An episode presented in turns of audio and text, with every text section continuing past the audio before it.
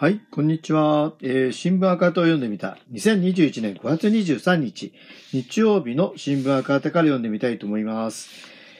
一面のですね、感染拡大しても医療崩壊しても五輪やるのかと、IOC 副会長に抗議というですね、小池書記局長、政府は中止決断をという記事を読みたいと思います。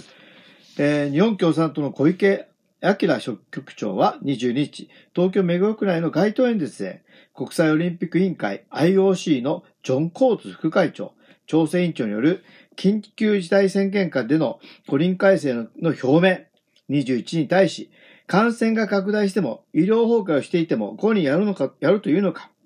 世論の8割以上が中止や延期を求めている。五輪さえできるなら、日本国民どんな被害でも構わないと言わんばかりのコーツ氏の発言に断固抗議すると表明しました。小池氏は、コーツ氏の会見には、五輪組織委員会の橋本聖子会長も同席したが、抗議すらしなかったと批判。日本は独立、主権国家であり、IOC の下部組織ではない。身勝手な IOC に任せてたら、国民の命が守れないと述べ、国民と都民の命に責任を持っては日本政府と東京都であり、今こそ都民とアスリートファースト、命ファーストで五輪は中止し、コロナ対策に集中すべきだと訴えました。演説を聞いていた男性は、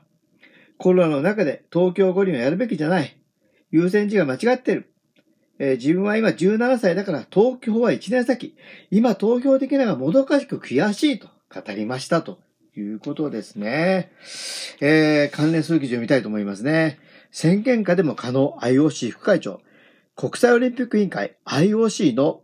ジョン・コーツ調整委員長は21日、東京への準備状況を確認すると大会組織委員会とのオンライン会合後に記者会見し、今夏に、新型コロナウイルス対策の緊急事態宣言が日本国で発生された場合でも7月23日開幕予定の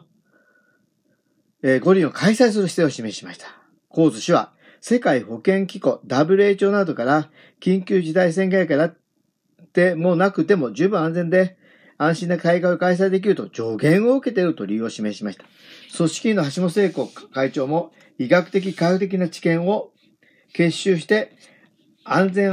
安心の大会的努力していくのが私たちの考え。国内両に支障をきたさないようどこまで徹底策を講じていけるかに尽きると述べ、コーツ氏に同調する見解を示しました。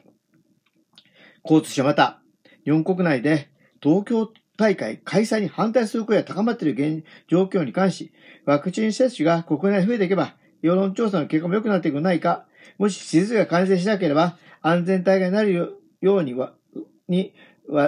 々の仕事をやるだけとの認識を語りましたという、ねえ、人の国だから何になってもいいんだなんていうぐらいの思ってんじゃないかと言いたくなるぐらいなひどい発言ですね。関連する記事ですね。フェアな大会、前提崩壊という記事を見たいと思います。政府が安心安全を呪文のように繰り返し、国際オリンピック委員会 IOC が緊急事態宣言下でも開くと、暴走する東京五輪。しかし、新型コロナウイルスの感染拡大は、各国選手の競技環境に大きな影を落としています。過酷な感染が続くインドは深刻です。5月上旬、タイで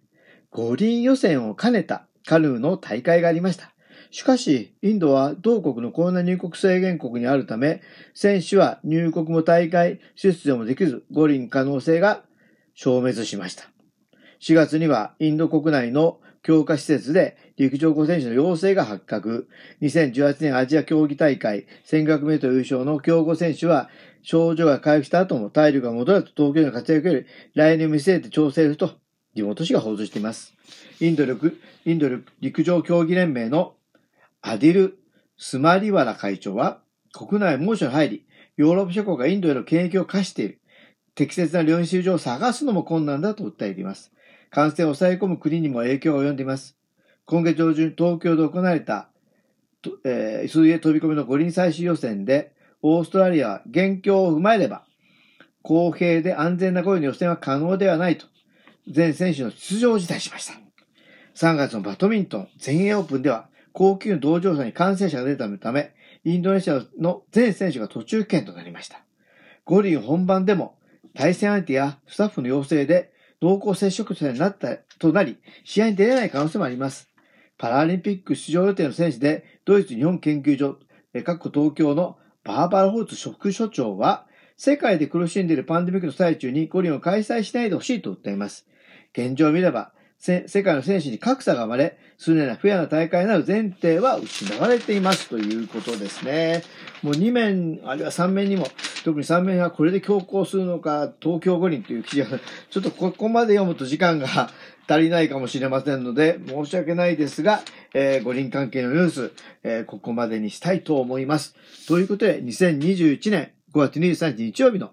新聞赤旗を、読んでみたでした。ここまでお聞きいただき、ありがとうございます。